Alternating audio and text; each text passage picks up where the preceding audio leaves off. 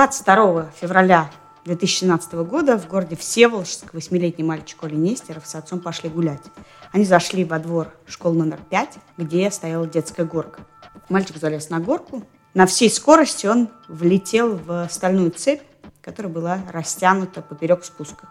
Через несколько часов он умер в больнице. А еще через некоторое время Следственный комитет возбудил дело по статье причинения смерти по неосторожности. Но виновного не нашли, не совсем понятно, кто эту цепь повесил и с какой целью. Более того, в июле адвокату, который защищает интересы матери ребенка, позвонили от следователя и сказали, чтобы она немедленно прекратила расследование и вообще суетиться.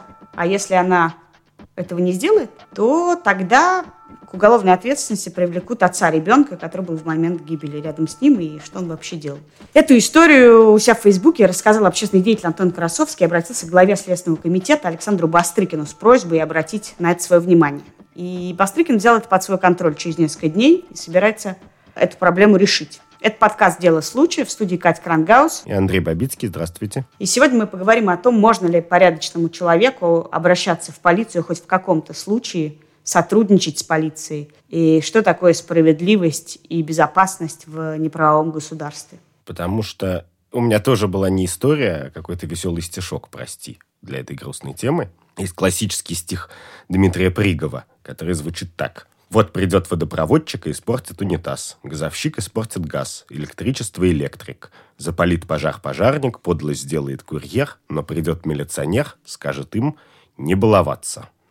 И в нашей жизни обычно как раз водопроводчики и электрики ничего не ломают, а милиционеры и к этому все привыкли и как-то уже даже смирились постоянно не выполняют свою работу. Либо выполняют очень странно, либо не выполняют вообще, либо выполняют что-то обратное и противоположное своей работе.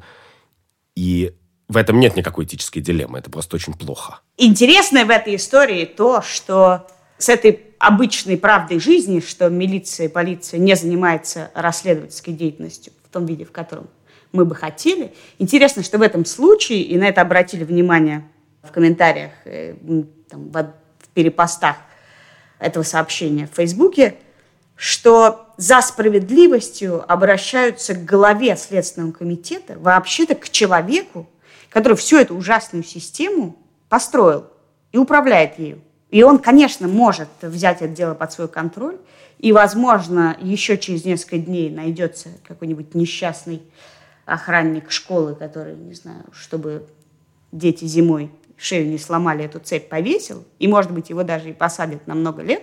Но система не изменится, потому что... Система тот... не изменится. Более того, как Бастрыкин, да, его карьера в Следственном комитете началась тогда же, когда было отчасти созвучно этому делу, дело Макарова, угу. знаменитое тогда дело в 2011 году. Чиновник Владимир Макаров привез э, в травмпункт свою дочку, которая упала со шведской стенки.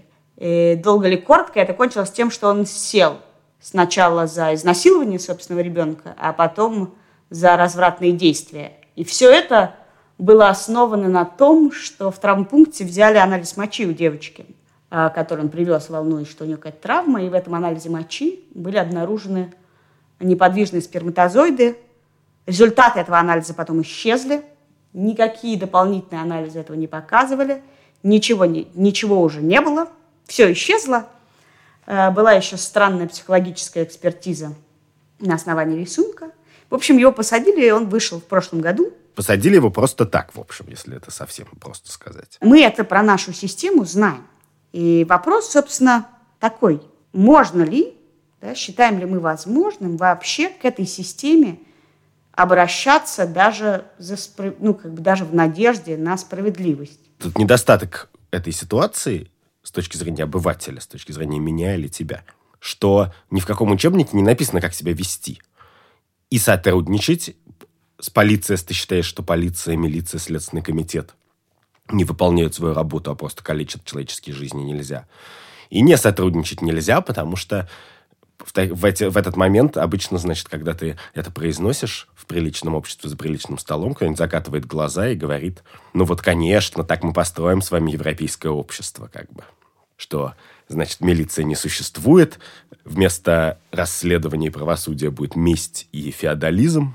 И в результате получается, что куда ни кинь, если ты как бы последовательный человек, Везде клин, везде ты поступаешь плохо. Ну да, в общем, общественное мнение сводится к тому, что, например, до какого-то уровня преступления, ну, как бы приличный человек не может обратиться в полицию. Но если речь идет о какой-нибудь фигне, о потерянном паспорте, это вообще всегда невеликая проблема. А проблема-то возникает там, когда случилось что-то неприятное. Тебе угрожают кто-то, тебя кто-то напугал, произошло убийство или ограбление. И последовательно ты можешь в этой ситуации поступить как? Ты можешь сказать, это, значит, плохая кривая милиция, на это институт. Я, значит, сначала напишу заявление, а потом буду добиваться того, чтобы она работала. Это же тоже очень классический такой подход, добиться, чтобы кто-то работал. А можешь сказать, что, значит, ее не существует, но если ты считаешь, что ее не существует, то на следующем этапе ты принимаешь на себя ответственность, чтобы сам вершить правосудие, нет? Как ты знаешь, моя позиция всегда заключается в том, что бессмысленно бороться с тем, что есть в обществе. Угу. В смысле? Ну, знаешь, бороться с тем, что люди ходят по газону. Вот, а, умные если урбанисты, ходят. Ага. да, умные урбанисты говорят, если у вас все ходят по газону, так сделайте там тропинку, а не э, ставьте таблички, что ходить запрещено. И если у нас не работает э, правоохранительная система, то угу. я считаю, давайте посмотрим, а что работает. Может быть, действительно, ну, значит, не надо ей пользоваться. Ну, погляди, я знаю, что у нас работает. У нас в каждом бизнес-центре, в каждом кафе сидит по охраннику. Вот экономист Константин Сонин считает, что это прямое следствие того, что милиция не работает. Не работает, причем в самом бытовом смысле. Ты, у тебя драка в кафе, ты не можешь позвонить в полицию надеяться, что он приедет за пять минут. И поэтому вместо того, чтобы э, снизить цены на суп, ты продаешь суп подороже, но зато нанимаешь чувака, который сидит у входа, значит, э, в, в, черной, в черной куртке, причем этот чувак часто, на самом деле, не умеет сам разнять дерущихся, потому что он человек пожилой и иногда не в лучшей физической форме. А он просто сам по себе бывший милиционер, и поэтому он умеет быстро дозвониться, если надо куда-то. Да, но это на самом деле здесь есть один очень важный плюс, а, который мало кто замечает. Смотри, вот когда ты пользуешься какими-то другими не идеально работающими социальными институтами, да, например, ты хочешь обратиться к врачу, угу. то вообще-то ты, если тебе нужен какой-то специальный врач, будешь узнавать у знакомых, где есть хороший гастроэнтеролог. Ну да. И они тебе говорят, ну вот, сходи к этому. Угу. Идешь к этому. В полиции у тебя нет возможности узнать, скажите, а вот этот следователь, нет, ну к этому лучше не ходи, знаешь. А вот хороший следователь в там, за Москворечье сидит, езжай за Москворечье, ты не имеешь возможности поехать к хорошему следователю. И в этом смысле, когда люди нанимают себе охранника в кафе, в ресторан, да. Да, они таким образом как раз создают это частное правоохранение так нет, а это на своей маленькой и территории. И это хорошо. Плохо то, что это же оборачивается условно ситуация с Матильдой. Вот мы сейчас об этом поговорим, но можно я сейчас влезу с таким мысленным экспериментом, совершенно философским. А вот если эту ситуацию про врачей перенести на милицию и представить себе, что, значит, у тебя украли телефон, ты идешь, пишешь заявление, значит, куда-то в участковый отдел полиции, а потом даешь взятку милиционерам, чтобы они хорошо поработали чтобы они не взяли невиновного человека, не знаю, не пытали его, не били, значит, чтобы они нашли именно того, кто совершил правонарушение. Вот как ты считаешь, это хороший поступок или нет? Ну, это мы с тобой когда-нибудь обсудим про коррупцию, которая в случае врачей, например, абсолютно одобряема. Но мы с тобой сейчас говорим не про взятку, а про возможность э, выбора. Так нет, вот есть Красовский считает, что у него есть возможность выбора. Я в смысле это не говорю не в смысле его обидеть, а в смысле, что понятно, что, будучи журналистом и имея какой-то громкий голос, он может напрямую достучаться до Бастрыкина. Этой возможности почти все остальные лишены. Тут тоже есть какие-то ресурсы, которые ты можешь использовать. И интересно, эти ресурсы вообще правильно или хорошо ли использовать или нет в таких ситуациях. Тем более, что ты как бы ищешь справедливости не себе, а незнакомому человеку. Просто из-за возмутительной истории. То есть это, с одной стороны, совершенно законное и святое право и обязанность журналиста вступиться за кого-то и, значит, призывать сильных этого мира к ответу каким-то образом. А с другой стороны, понятно, что вот ты легитимизируешь Нет, систему, тут, в которой... Тут нашу, нашу ассоциацию с врачами придется закончить, потому что, еще раз, мне кажется, минус ситуации с Бастрыкиным в том, что в самом лучшем раскладе завтра возьмут охранника этой школы и посадят. Он ли натягивал эту цепь? Не он ли? По какой причине? Что произошло? Бастрыкин скажет, позвонит в Следственный комитет Всеволожска и скажет, завтра дело должно быть закрыто. И обвиняемый должен сидеть на скамье подсудимых, ждать приговора. Ну да. И, то есть, собственно, проблема с милицией в качестве общественного инструмента состоит не в том, что он, что этот инструмент как бы полон странных или плохих или коррумпированных людей. Возможно, что плохих коррумпированных людей везде много, в любой организации. А он плох тем, что он в принципе не выполняет свою функцию. Да, но понимаешь, меня смущает в этом не то, что он не выполняет свою функцию, это данность. Мы это знаем. Угу. А что почему-то, зная это на протяжении не, не первого года, не второго, да, и даже не второго десятилетия, мы обращаемся к этой же системе. У нас случаи самоорганизации правовой очень малы. Хотя вообще-то во многих других сферах гражданское общество очень хорошо умеет собираться и решать проблемы благотворительности, не знаю, волонтерской помощи, тушения пожаров. В вопросе... В вопросе каком? Ты сформулируй. В правопорядка. Я тебе сформулирую. В вопросе правопорядка я знаю вот из важных случаев, когда была банда ГТА, угу. когда на трассах при загадочных обстоятельствах убивали водителей машин. Тогда стритрейсеры объединились и стали ездить по трассам и, и искать. пытаться, искать, пытаться поймать этих людей. Во всех остальных случаях такие объединения – это то, чего тоже хочется сторониться. Например, христианское государство, которое хочет посадить на кол и угрожает посадить на кол э, режиссера Алексея Учителя за фильм «Матильда», это на самом деле тот же самый пример. Ну, подожди секунду. Это пример немножко другой, потому что, как бы условно говоря, стритрейсеры ловили людей, которые и по закону являются преступниками, а эти ловят человека, который по закону преступником не является. Ну почему? Но... Они считают, что он оскорбил чувство верующих, а у нас есть такой закон.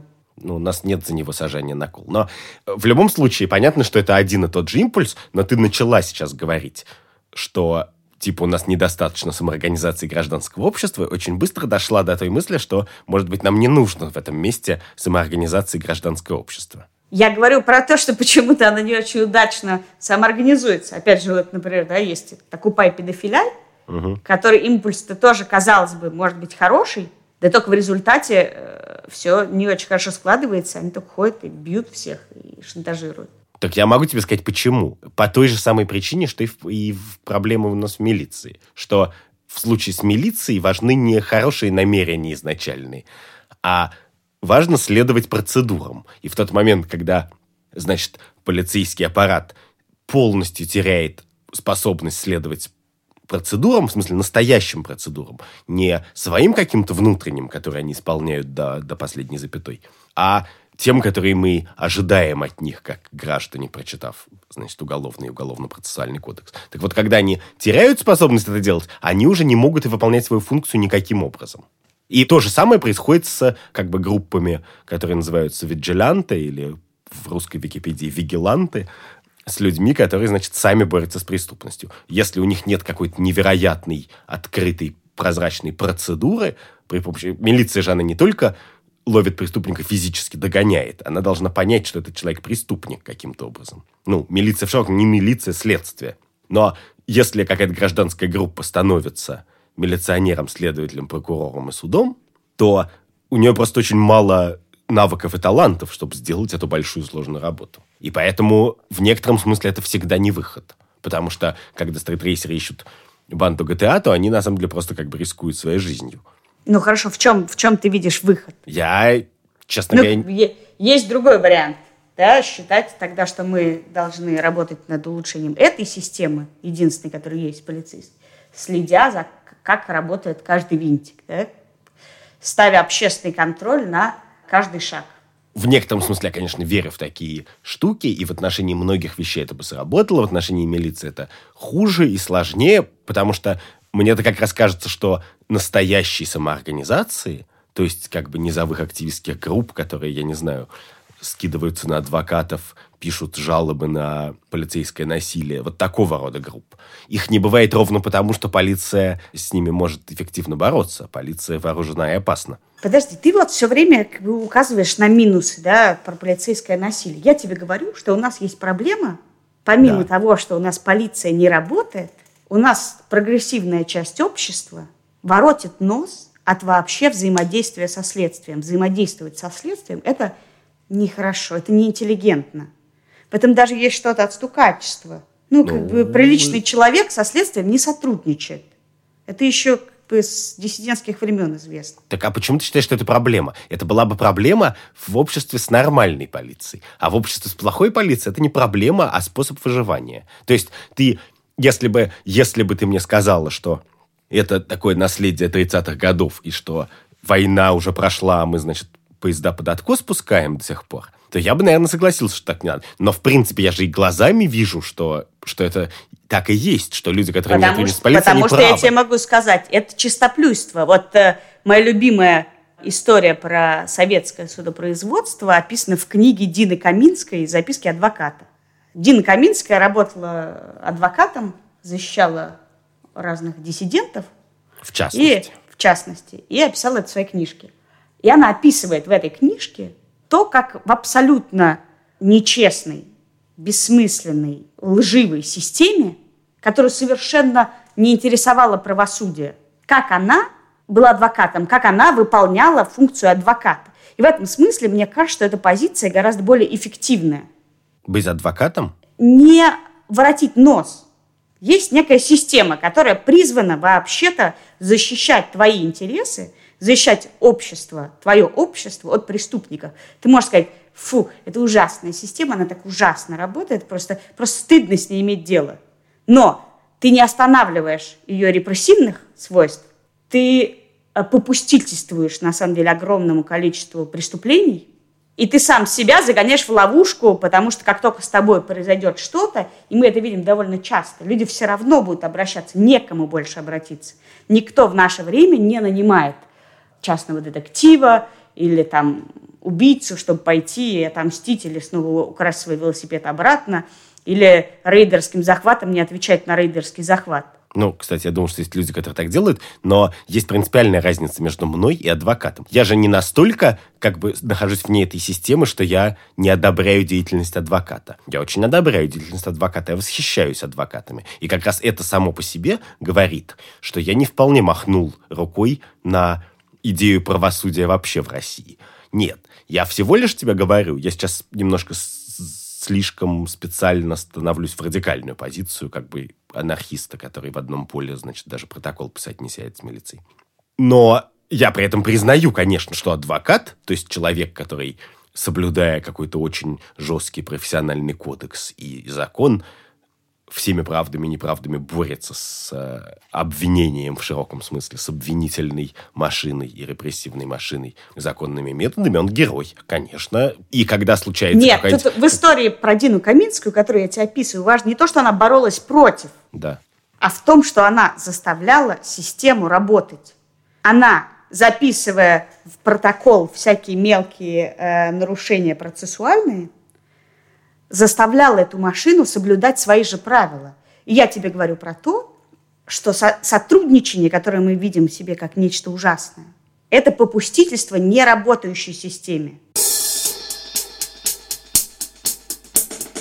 Слушай, я вот э, хоть и защищаю э, необходимость взаимодействовать со следственными органами, я, конечно, сама их боюсь до ужаса абсолютно и никогда не забуду историю, как э, однажды весной, году где-то в 2011 я вышла из дома и обнаружила, что двери в гараж открыты. Гараж даже был не совсем мой, но я в этом гараже хранила зимнюю резину. И рядом стояла двери в гараж открыты, а вокруг полиция. Uh-huh. И я очень аккуратно подошла узнать, что, собственно, произошло, и выяснилось, что на моей резине нашли труп. И слово за слово я оставила полицейскому свой телефон, имя. И отойдя от него, я вдруг с ужасом поняла, что только что, может быть, подарила полицейским обвиняемого. Ну, то есть нашли труп, неизвестно, ни что произошло, ничего. И вдруг подходит человек и говорит, это мой гараж. И, пожалуйста, вот вам мой телефон. И если вы хотите кого-то обвинить, пожалуйста, вот обвиняйте меня. тогда выяснилось, что этот человек умер от обморожения, и никакого обвиняемого было не нужно. Но, в общем, я понимаю, что в одну секунду в этой системе может оказаться любой. И я понимаю, о чем ты говоришь, да, но никакой другой системы у нас нет. Если там в каких-то иных общих... Я просто в какой-то момент э, брала интервью у историка судебной системы тюремной Дэвида Фридмана. И он рассказывал, что действительно есть общества, в которых есть друг, другие системы. Да, есть системы позора. У Амишей, например, осуждение общественное, оно гораздо хуже любого тюремного наказания, которому может человек подвергнуться. Это сам клеймо позора, которое на человеке, нарушающем внутренние законы, заставляет людей эти законы не нарушать. Ну как, социальных людей. А социальному-то пофигу, он ну, может уехать. Да. Или там какой-нибудь Саудовской Аравии, где, ну, может, тебя не посадят, но ты-то выбираешь. Ты либо откупаешься за бешеные деньги, раньше, сейчас этого нет, откупался за бешеные деньги, либо тебя убивали, и ты мог выбрать. Но у нас нет иного общественного регулирования, кроме действительно христианского государства, которое ходит, там, пытается кого-нибудь на кол посадить, или окупай педофиляй, который ходит, всех избивает и шантажирует. Поэтому из этих вариантов я выбираю рисковое, но мне кажется, с ним больше шансов взаимодействовать. У нас нет никакого иного гражданского института, даже зарождающегося, которое бы имело подобие системы, с которой можно взаимодействовать. Наша система ужасна, криминальна, преступна, но мы можем пытаться с ней взаимодействовать. Мы ее боимся, но этот страх надо преодолевать. Ну, подожди, это если это страх за тебя. А вот если ты сам боишься, так иди и преодолевай. А вот помнишь историю, когда в Питере был теракт, то очень быстро, почти мгновенно издание Life опубликовало фотографию какого-то бородатого человека и сказал, что вот подозреваемый в теракте. И в этом случае это были не, журналисты же не сами за себя боялись, как бы а они не подумали о том, что у какого-то человека может быть очень много проблем. Да, но этот человек довольно быстро сам появился, и выяснилось, что никакого отношения к теракту он не имеет. Конечно, но... И но... его случайным образом отпустили, потому что мы знаем случаи, когда, опять же, кейс, который мы уже вспоминали, Зара Мартузалиева отсидела таки по подозрению в подготовке теракта. Ты сейчас говоришь про некачественную работу журналистов да, но в принципе случайный человек может оказаться с твоей или помощью не твоей.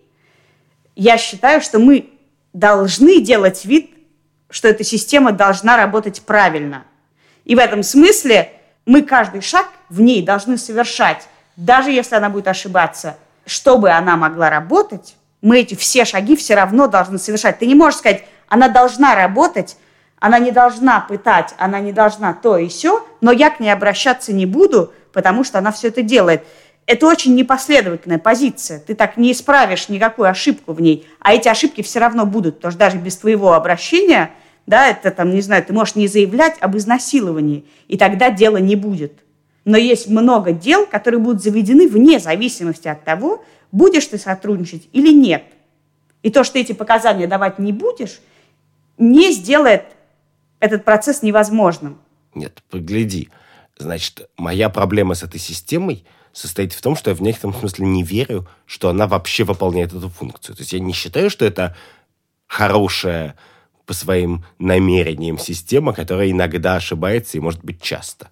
А я думаю, что это система, которая вообще не заточена на установление справедливости и наказания ну, виновных. Андрюш, если бы это было так, ты бы на улицу не выходил после 10 вечера и детей бы из дома не выпускал. Нет, конечно. Все-таки я... эта система как-то работает. И нельзя сказать, что она вообще не работает. Просто неправда очевидная. Тебе тоже. Нет, в смысле, она работает, это не является ее просто намерением работать. У нее нет такого, она не специальным образом это производит эту безопасность. Она ее производит, как вот этот дракон, которого я описывал, который всех пожжет, как бы, и понятно, что если ты знаешь, что вокруг ходит дракон, который, значит, опасных людей, дерзких, значит, иногда сжигает своим пламенем, то, наверное, дерзкие, опасные люди, значит, вот сторонятся тоже. Но для этого дракона безопасность является довольно побочным продуктом деятельности, а не основным. Но погляди, ты говоришь про какие-то случаи, как будто мы все знаем. То есть ты знаешь, что вот преступление, вот его совершил Вася и так далее. То есть в некотором смысле следствие уже проведено тобой. А очень часто, и я не случайно вспомнил про этого человека в питерском метро, ты этого не знаешь. Вот случился теракт, а ты, или какое-то что-то неприятное, а ты какое-то преступление, а ты вспоминаешь, что мимо очень быстро шел человек, оглядывался с характерными какими-то приметами фиолетовым в желтую полоску рюкзаком. И вот он, с твоей точки зрения, ну, очень был похож на потенциального преступника. И если у тебя есть полиция и суд, которым ты доверяешь, то ты можешь в этой ситуации снять с себя некоторую ответственность и сказать, окей, я про него расскажу, а эти люди разберутся, и если он действительно виноват, накажут, а если не виновен, то отпустят. К сожалению, нет такой системы в мире, которой ты мог бы на самом деле с чистой совестью доверить это решение, да, иначе бы не было огромного количества ошибочных приговоров. В России очень плохо работает эта система, но в принципе во всем мире, безусловно, есть большой процент ошибочных приговоров. И там, несколько, там, 10 лет назад в Америке стали, благодаря анализам ДНК, массово отпускать несправедливо осужденных преступников – том числе по показаниям свидетелей, да, которые только благодаря ДНК стало ясно, что они вообще не имеют к этим преступлениям отношения. Это огромное количество случаев. В России этого не происходит.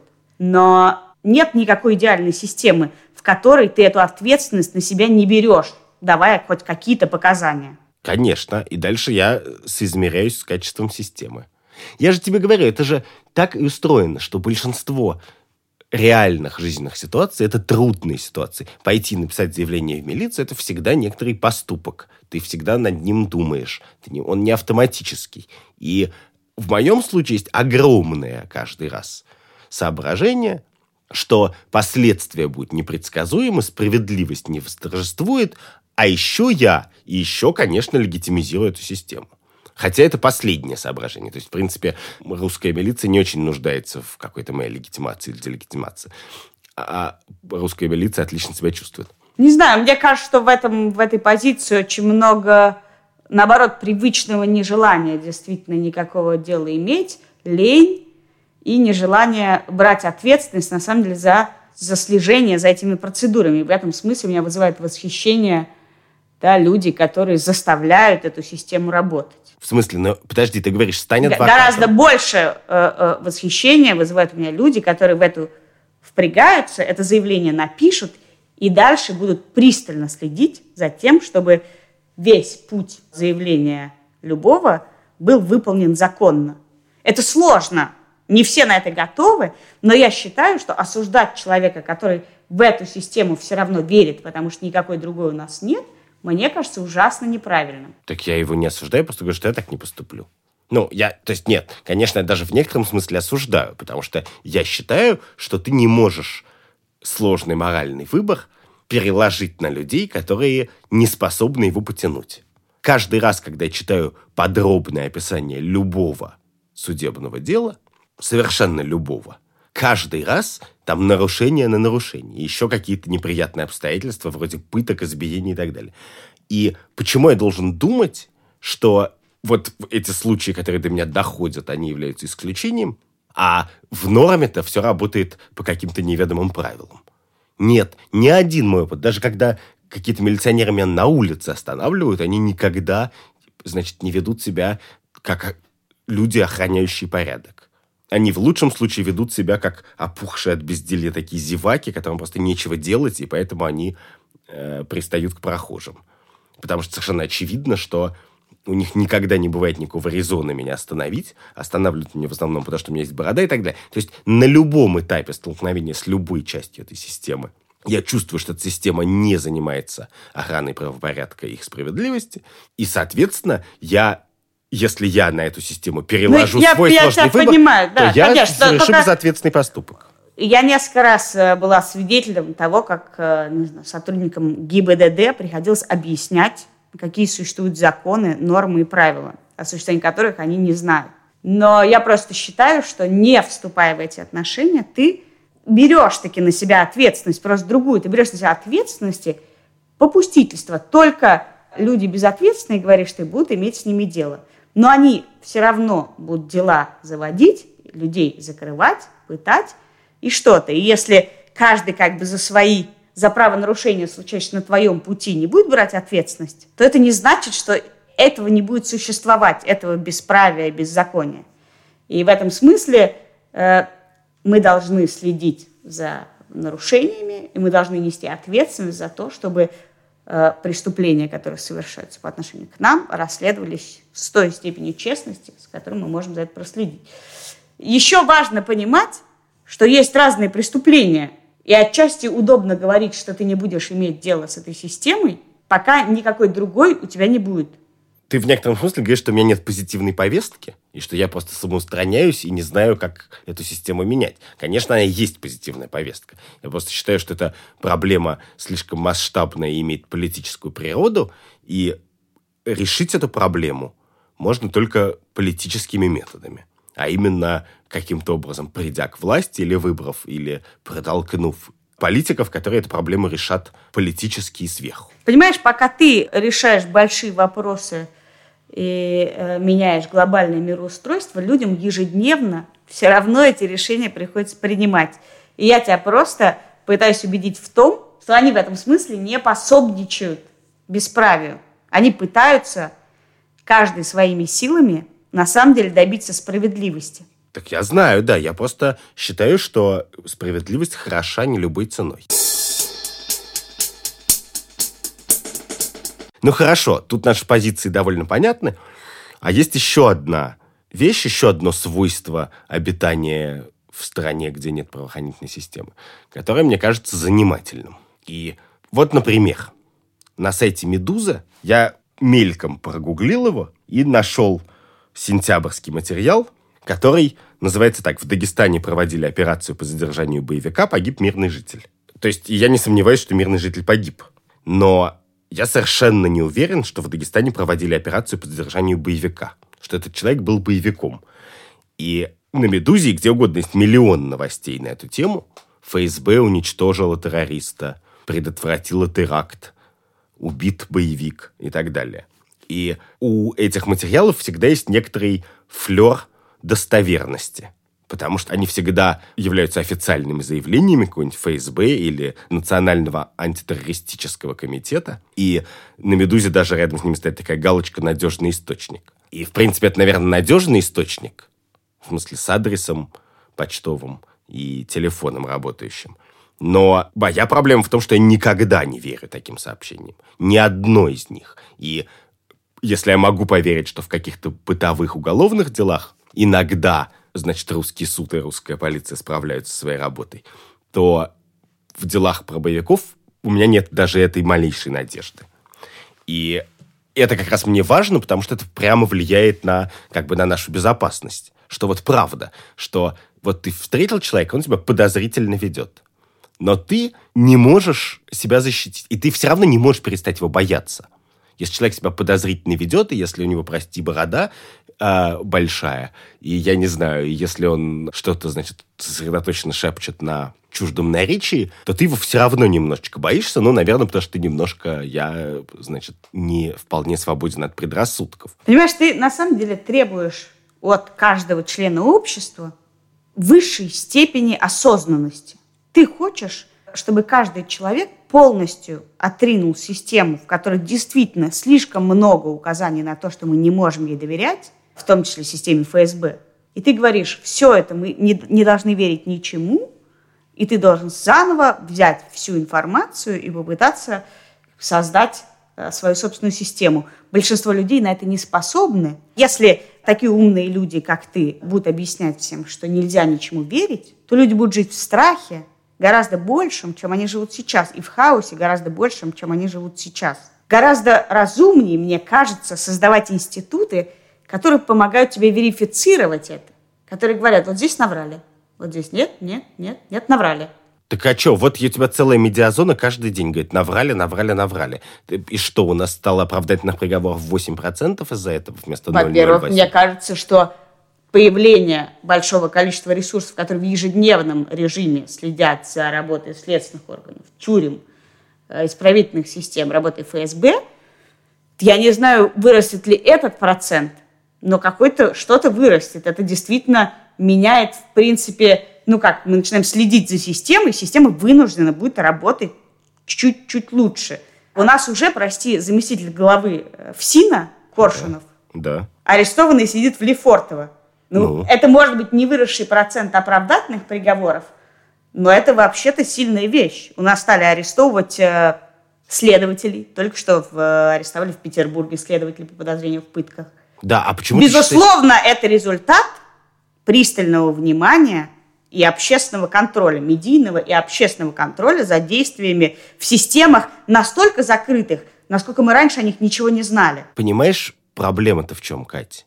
Что, может быть, я, конечно, слишком осознанный, но я-то еще считаю, что если мне рассказывает Следственный комитет, что следователя какого-то арестовали по подозрению в пытках, я еще и не могу быть уверен, что он действительно кого-то пытал, а они просто не прилепили неприятному человеку популярную статью. И, значит, не заработали три очка, значит, в гражданском обществе. Проблема в том, что когда система не работает, она не работает. Ты не можешь быть не уверен, но для этого у тебя как, и- как раз есть медиа, которые тебе будут помогать видеть, за что кого судят. Нет, а и медиа в этом не- смысле тебе лишь надо признать, что эта система существует и работает. И за каждой ошибкой этой системы следить. И чем дальше, тем больше этих ошибок мы видим. И тем больше Конечно. доказательств эти медиа могут А предоставлять зачем, тебе. а зачем тебе система при этом? Потому что я хочу чувствовать себя в безопасности. Да, да, но ты можешь себя самообмануть до любой степени безопасности. Но если система не работает, то это объективный факт. И когда, и когда ты говоришь, нет, я сделаю вид, что она работает, она не начинает от этого Да работать. нет, я просто категорически с тобой не согласна и считаю, что она, конечно, работает.